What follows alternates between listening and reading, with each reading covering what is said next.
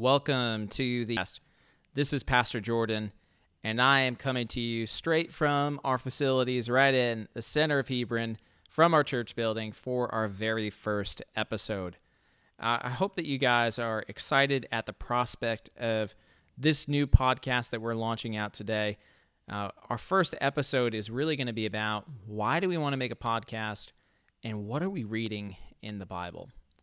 So, if this is your first time being exposed to our church or maybe first time tuning in to some of our content outside of Sunday mornings, we want you to know that our purpose is to make disciples who glorify God. That is why we exist.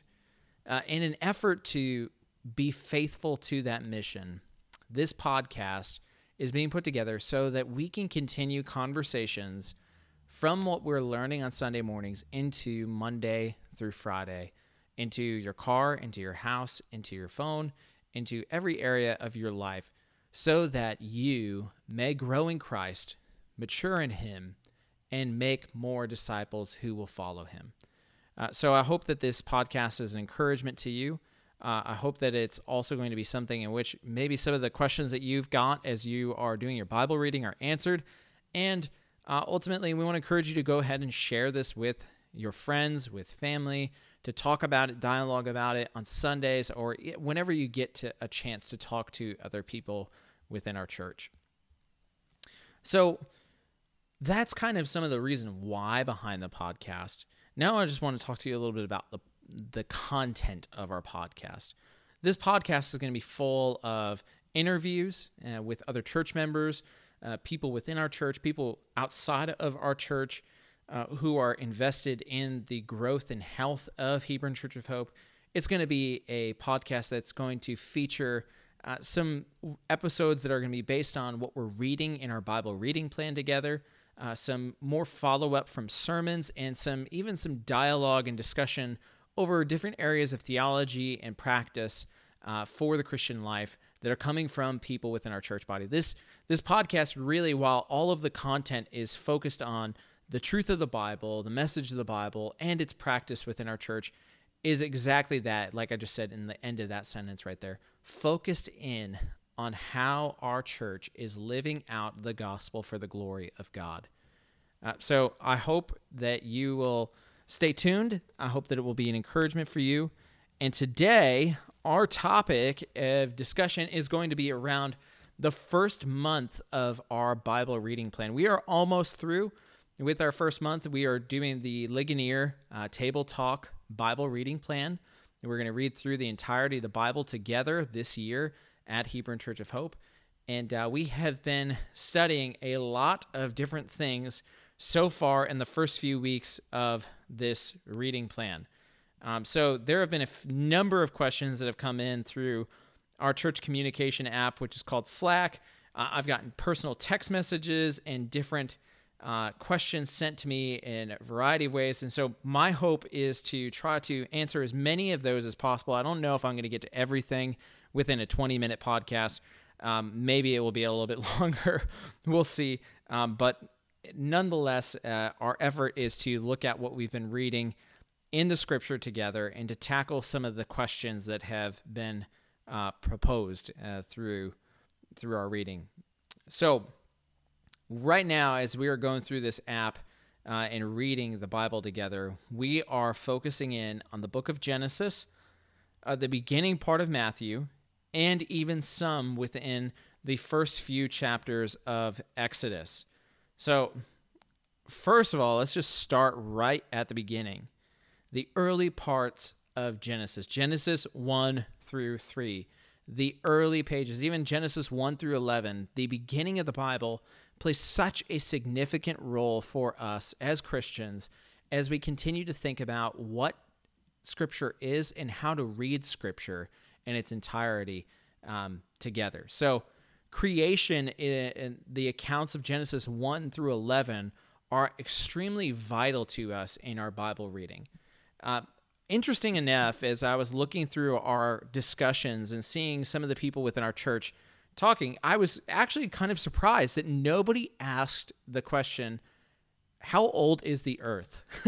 right. So we get right into Genesis 1 and 2. We have God giving us an account through the writing of Moses of how the world was created. First and foremost, we must recognize that uh, Genesis 1 1 says, In the beginning, God created. Okay, so he, God is the creator of the universe. He has created the world, He has created everything within it. He has done so by speaking it into existence. Uh, Genesis 1 1 tells us, uh, you hear my Bible ruffling in the background. Sorry about that. But it says, In the beginning, God created the heavens and the earth. And from the account of Genesis 1, what we're going to see is that over the next six days, God is creating things. Uh, specifically, first on the first day, He creates uh, light and darkness. He, says, "Let there be light," and there was light, and then uh, the light and the darkness are separated, and the light was called day, and the darkness was called night. On the second day, God creates the waters uh, that uh, there's an expanse of water separating the water from the ground and the water from the sky, uh, evening and morning, the second day. On the third day, God created the land. And it says that he created the dry land and the gathering water he called the seas. And God saw that it was good. And then God said, Let the earth produce vegetation, seed bearing plants, and tr- fruit trees on the earth, bearing fruit with seed in it according to their kinds. And it was so. So on the third day, he creates the land and vegetation for us. On the fourth day, it tells us that uh, God said, Let there be lights in the expanse of the sky to separate the day from the night. They will serve as signs for the seasons and for days and for years. There will be lights in the expanse of the sky to provide light on the earth. And it was so. So he made two lights the greater light to rule over the day, and the lesser light to rule over the night. That is the sun and the moon. As well as the stars, God placed them in the expanse of the sky to provide light on the earth. Evening and morning came the fourth day. Then on the fifth day, we start to see God create creatures. So eh, it says in verse 20 God said, Let the water swarm with living creatures, and let the birds fly above the earth across the expanse of the sky. And so God created large sea creatures and every kind of living creature that moves and swarms in the water according to their kinds. And he blessed them, and he said, Be fruitful and multiply. And he filled the waters of the sea. And the birds filled and multiplied on the earth. So the fifth day, we see the creation of creatures on the earth and in the sea. And then on the sixth day, uh, there were more creatures that were created, living creatures according to their kinds, livestock, creatures that crawl, the wildlife of the earth according to their kinds. And it was so. And then it shows us God's ultimate work in creation in verse 26. Let us make man in our image according to the likeness, our likeness, they will rule over the fish of the sea, the birds of the sky, the livestock, the whole earth, and the creatures that crawl on the earth. So God created man in his own image. Uh, the greatest work of God in creation is the creation of man.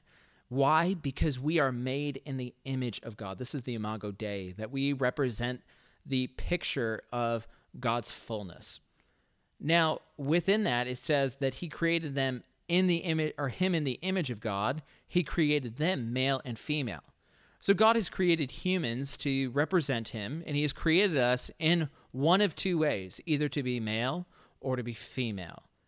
And then in that we have been called just like the creatures of the, the earth and the and the sea. In verse 28, God says to them, "Be fruitful, multiply, fill the earth and subdue it. Rule over the fish, rule over the birds of the sky, and every creature that crawls on the earth.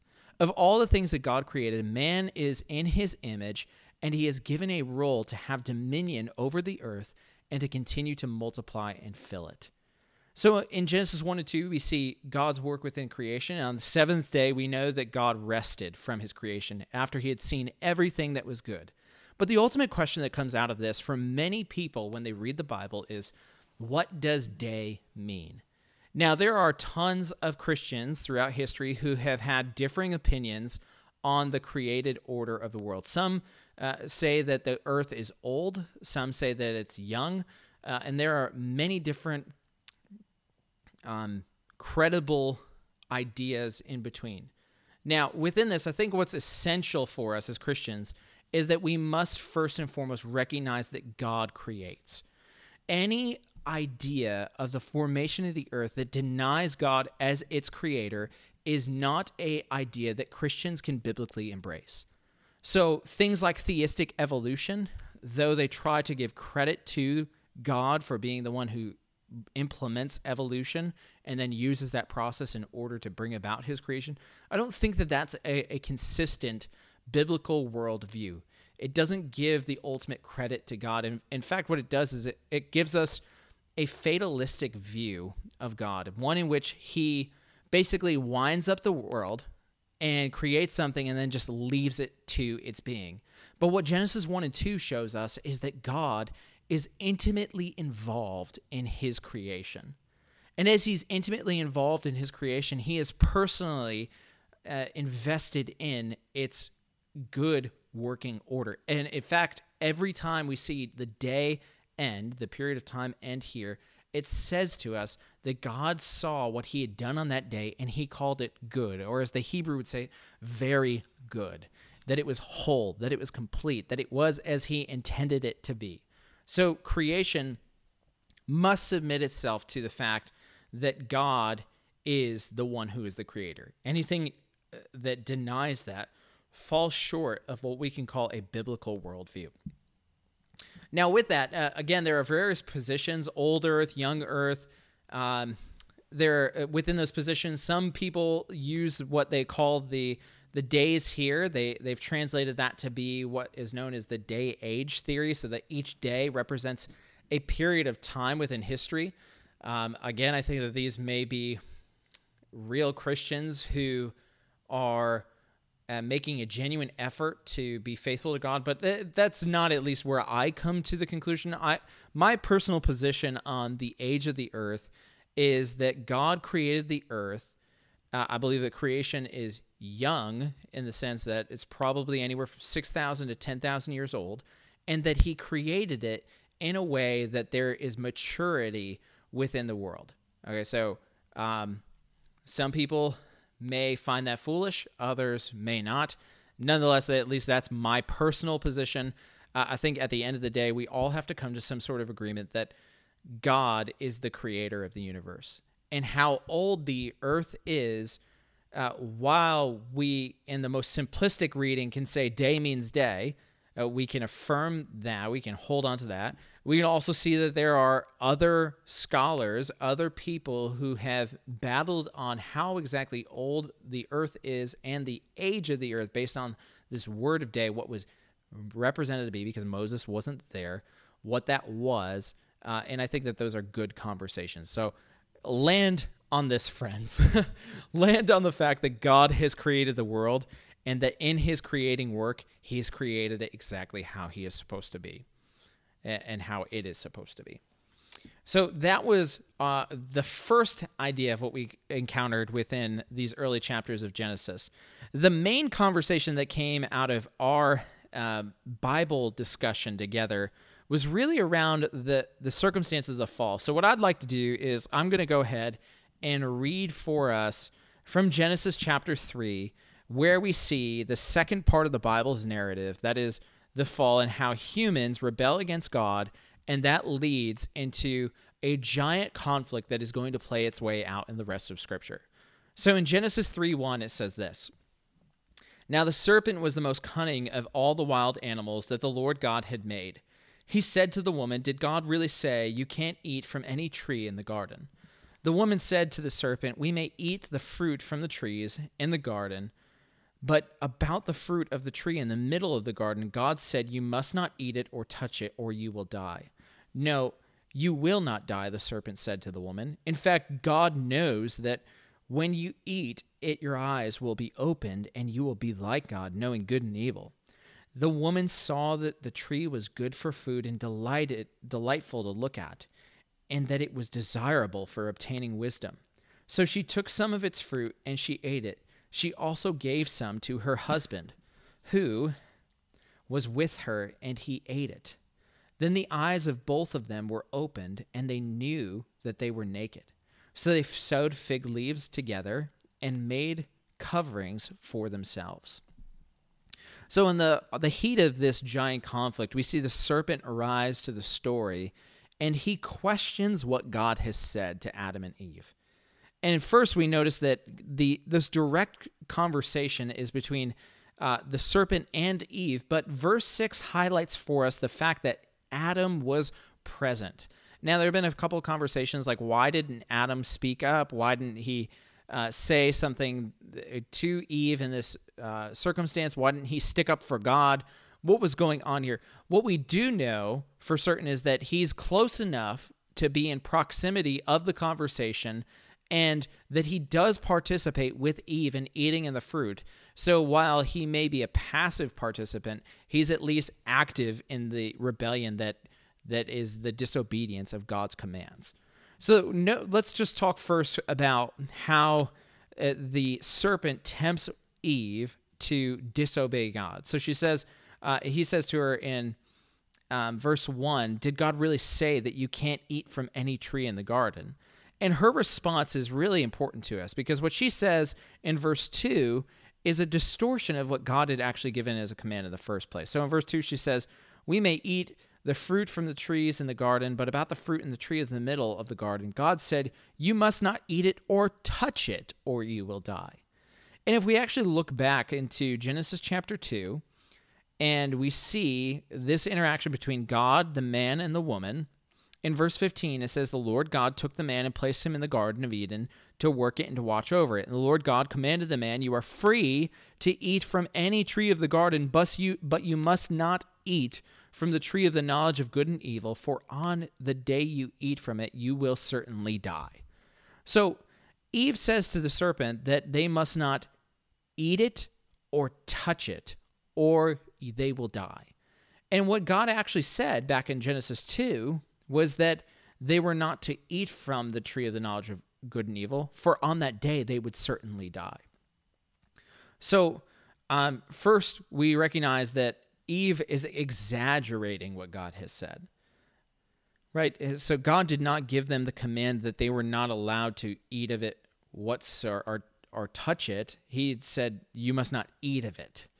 Um, and the second part of this is that then Satan or the serpent then goes on to deny what God has said. In verse 4, you won't die. In fact, he then goes on to uh, to suppose what God is saying in verse 5. In fact, God knows that when you eat it, your eyes will be open and you'll be like him. Uh, so the greatest threat that the serpent sees for God in this uh, this opportunity is that Adam and Eve would be like him. And he thinks, well, God just can't have that. What's really interesting about that is when you think of it, notice how this is also a distortion of what God has done in his creative work. Right? In Genesis 127, in 26 particularly it says let us make man in our image god's desire in creating mankind creating men and women was to create them in his image to represent him to carry out his work eh, in the created world that he has made but what the serpent is saying in genesis 3 is god doesn't want you to be like him but at the root of their identity is the likeness of god within them the image of God that they represent. Now, God cannot be replaced by humans, right? We cannot uh, dethrone him. Uh, that would be idolatrous. That would not be uh, fruitful. Uh, but nonetheless, what we can see is at least that God, in creating us in his image, is doing something that is what he declares to be good. So the serpent is denying uh, what God's desires are in creating mankind, creating man and woman in his image, and he's also cr- denying uh, the value of the image of God within them. So the woman takes the fruit, she eats of it, and it says that she gave some to her husband. I think the Christian Standard Bible is helpful here. Uh, it says eh, that he was with her, right? So again, we we're at least recognizing that Adam is within the situation. He uh, may not be in the direct conversation, but he is directly involved in the rebellion uh, that takes place in actually eating of the fruit. I just took a look at the English Standard Version. Uh, it says there in, in verse 6 So when the woman saw that this tree was good for food, and that it was a delight to the eyes, and that the tree was to be desired to make one wise, she took of its fruit and ate, and she also gave some to her husband who was with her, and he ate. So at least in most of the English translations that we're going to see, there is a affirmation that Adam is with Eve in this particular cir- circumstance. Now, from this rebellion, then we see the consequences of sin. Uh, in verse 8, God comes into the garden. He's going to commune with Adam and Eve. And while he's there, uh, he calls out to Adam and Eve, but they're not there. And Adam responds by saying, I heard you in the garden, but I was afraid because I was naked, so I hid. And then the Lord God responds in verse 11 by saying, Who told you that you were naked? Did you eat from the tree that I commanded you not to eat from? Uh, this is Adam's first opportunity to respond to the Lord's confrontation of his sin with repentance. And how does Adam respond? Well, we we all know that if we look at verse 12, his response is to God, "The woman that you gave to me, she gave me some of the fruit of the tree and I ate it." Right? This is a cowardly response from Adam. He basically says, "Yeah, I, ate it, but it wasn't my fault." Right? It, it was it was because Eve gave me the fruit that I decided to go ahead and I was going to eat this. And God replies to him and he says, uh, what is it that you have done? he looks to the woman and says, What have you have done? And the woman said, The serpent deceived me and I ate.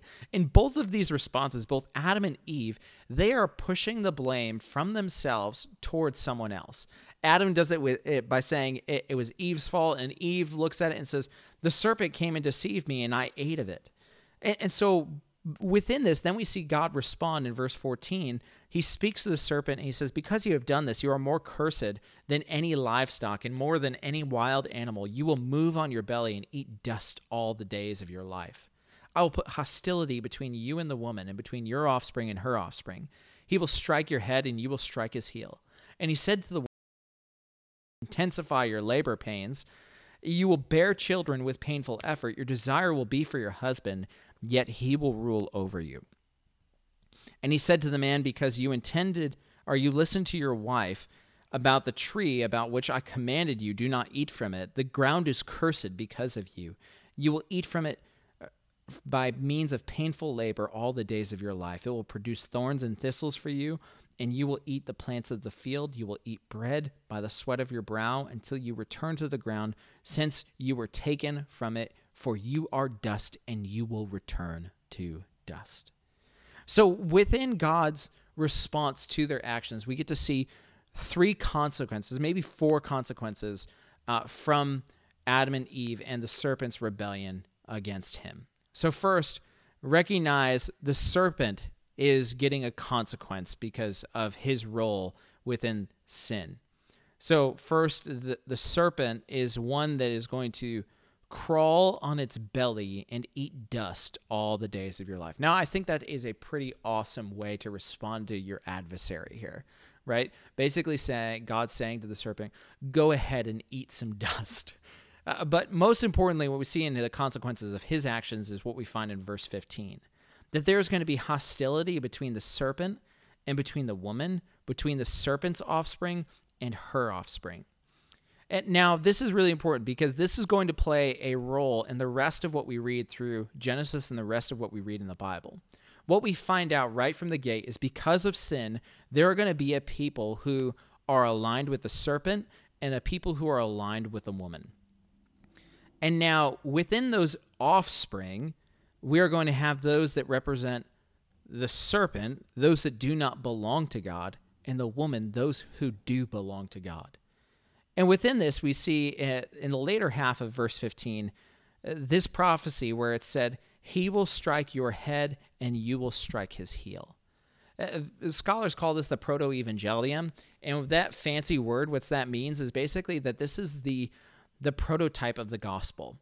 Um, that there is a, a precursor of the gospel story that's coming here. So the war that exists between the seed of the woman, the seed of the serpent, uh, is going to be ultimately the the war that exists between the people of God and the people and those the enemies of God will come to see its fruition when the one comes who will be as Kevin DeYoung infamously calls it the snake crusher.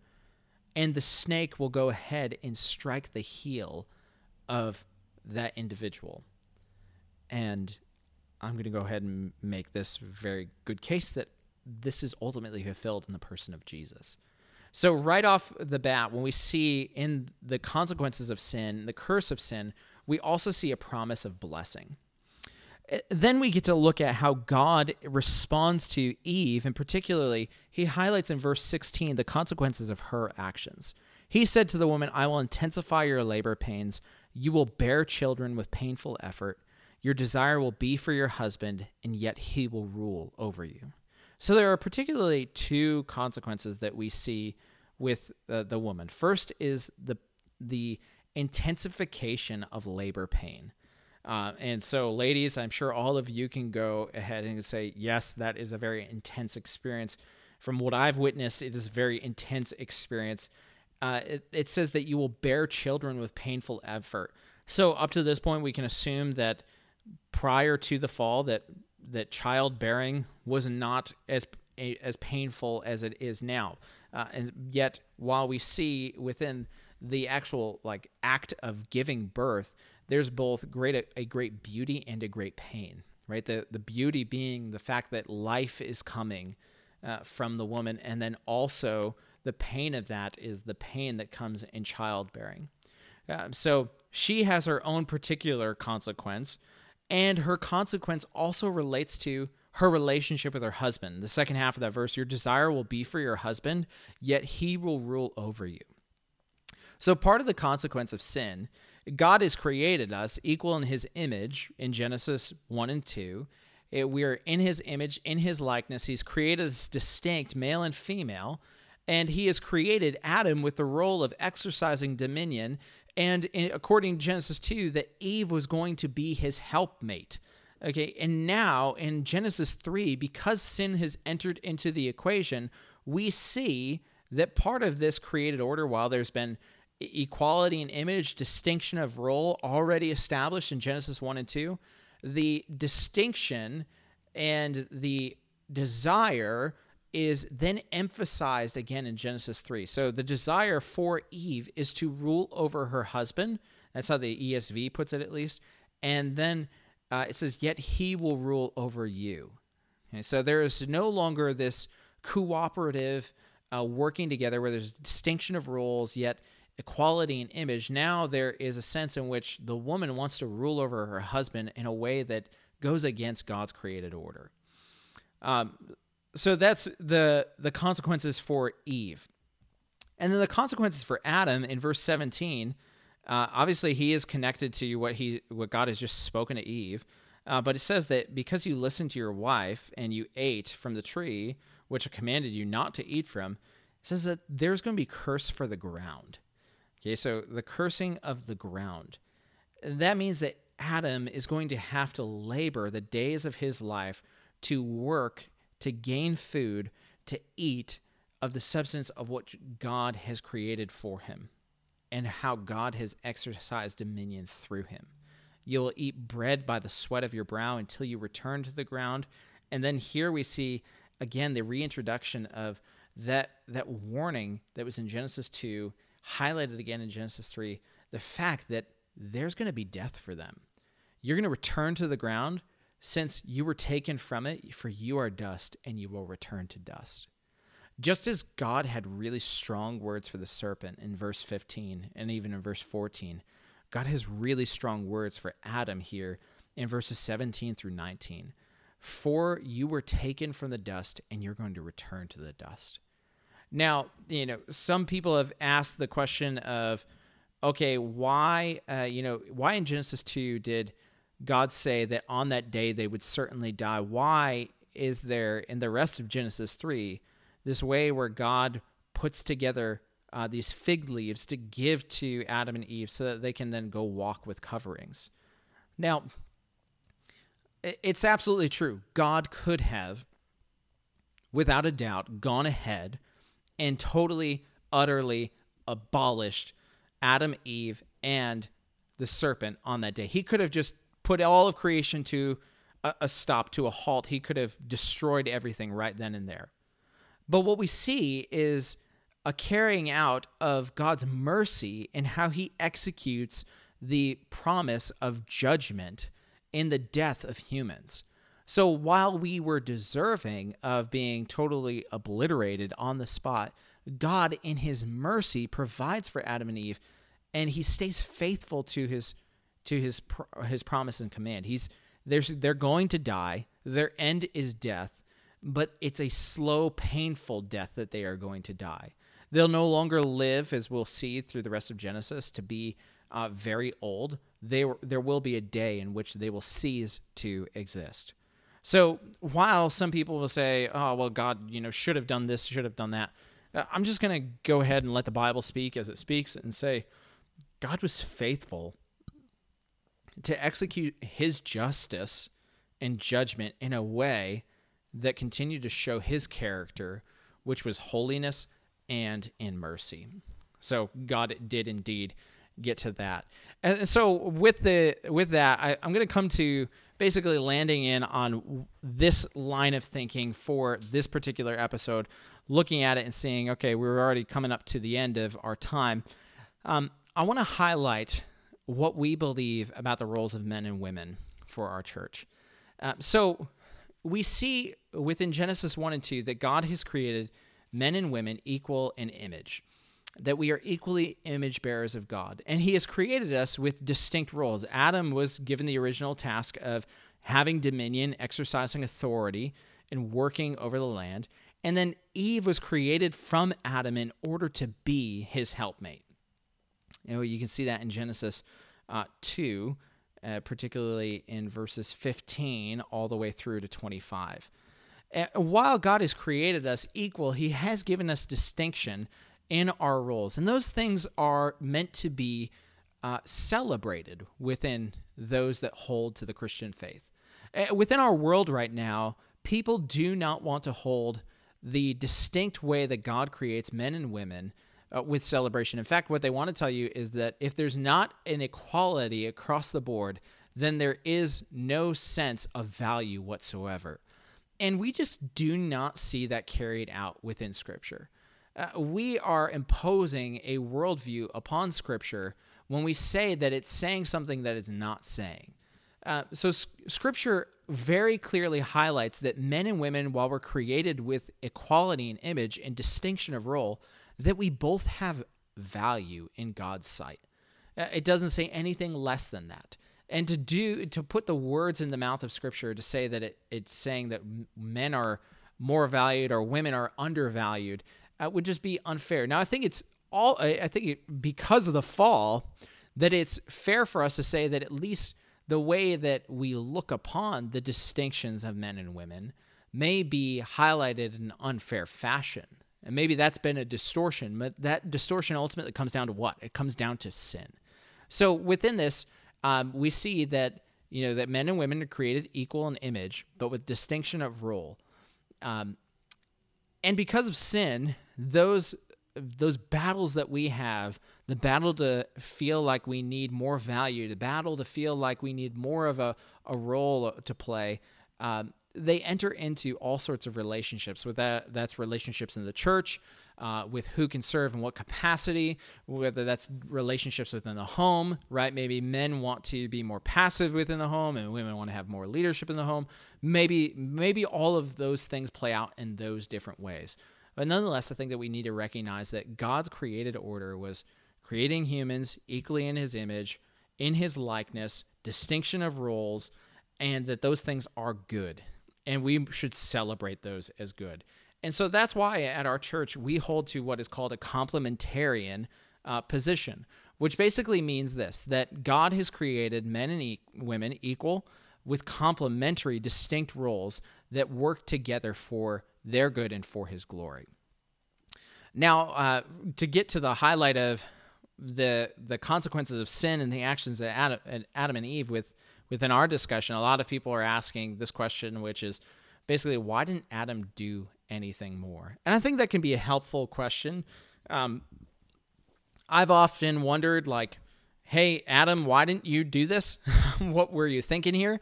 Um, but here's the thing sin does that to us. Sin makes us think that we could have done maybe better in the conversation. Uh, and the reality is, is that if all of us were put in Adam and Eve's position, we could go through a lot of what ifs, but the reality is, is that probably we would have done the same thing.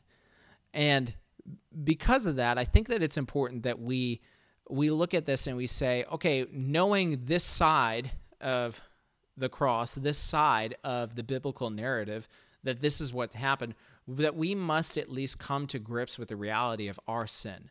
Our sin is inherited from Adam, and in Adam, we are just like Adam. so, the Bible, when it says that we're dead in our sins and trespasses, I think it would be prideful of us to think that we could go beyond uh, any capacity to be uh, as sinful than that of Adam or Eve. We we were just in those shoes, so we we could have very well just done the same thing. Now, should he have spoken up? Yes. Should he have defended what God said? Yes. Should he have protected Eve better? Yes. Now, we learn from this situation that men are called to lead their families, to sacrifice for their wives, and to protect those that are under their lead. Uh, and many men fail in this facet. And many women also don't allow men to have the opportunity to do so. And there are consequences that come right from Genesis 3 14 all the way through to verse 19 that we get to see played out in everyday life. So those consequences are still ravaging us today. But thanks be to God that we have the gospel of Christ that helps us and empowers us so that we can live for God's glory, even despite the natural consequences of our sin. And I think that the reformers summed this up well. They have a, a a Latin phrase, and if you know Latin, I'm sorry if this sounds horrible, but it's simul et peccator justus, which means that we are simultaneously sinners and yet justified. So, by the gospel, by the work of Christ, when we repent of our sin, place our faith in Him, we are simultaneously justified. We stand rightly before God, and yet on this side of heaven, still working out our sinfulness so that we can be glorified in God. We, are working through the process of sanctification. So, could Adam have done more? Yeah. Now, why is it that Adam didn't uh, be part of this conversation and Eve? That's just a really wonderful question to ask the Lord when we get to heaven. Um, I think that it's particularly interesting and it may show us a framework of deception that will play itself out in the rest of the Bible and even play itself out in the rest of our relationships uh, that is here in Genesis 3 that God would happen to go to someone over someone else, or that Satan would go to someone over someone else to try to deceive them, uh, to work within them to bring about his purposes and thwart the purposes of God. Uh, well, there's so much more to say. Um, I'm going to do another episode here soon. Uh, to go through at least after Genesis 4, but I think this is a great spot to begin, looking particularly at Genesis 1 through 3 and seeing how God was working in creation and how He is at work within our relationships with each other for His glory. Uh, I pray that God would continue to give us a heart to know His Word, to want His Word, to want to digest His Word, to soak in it, and to live it out for His glory. Uh, guys, I'm so thankful for you. I'm thankful for you listening to this podcast. I hope that this is a great help to you and uh, look forward to more discussions to come. In all of this, let's remember the promises of God in Scripture as we hear uh, from Hebrews chapter 6 that we indeed have this hope, an anchor for our soul, which is found in Christ Jesus, who has sympathized with us in every situation of life. He is an anchor for the soul, firm and secure because he enters in our place. So remember the hope of Christ this week. Remember the promises of God. And I look forward to diving into more conversations around our Bible reading plan together.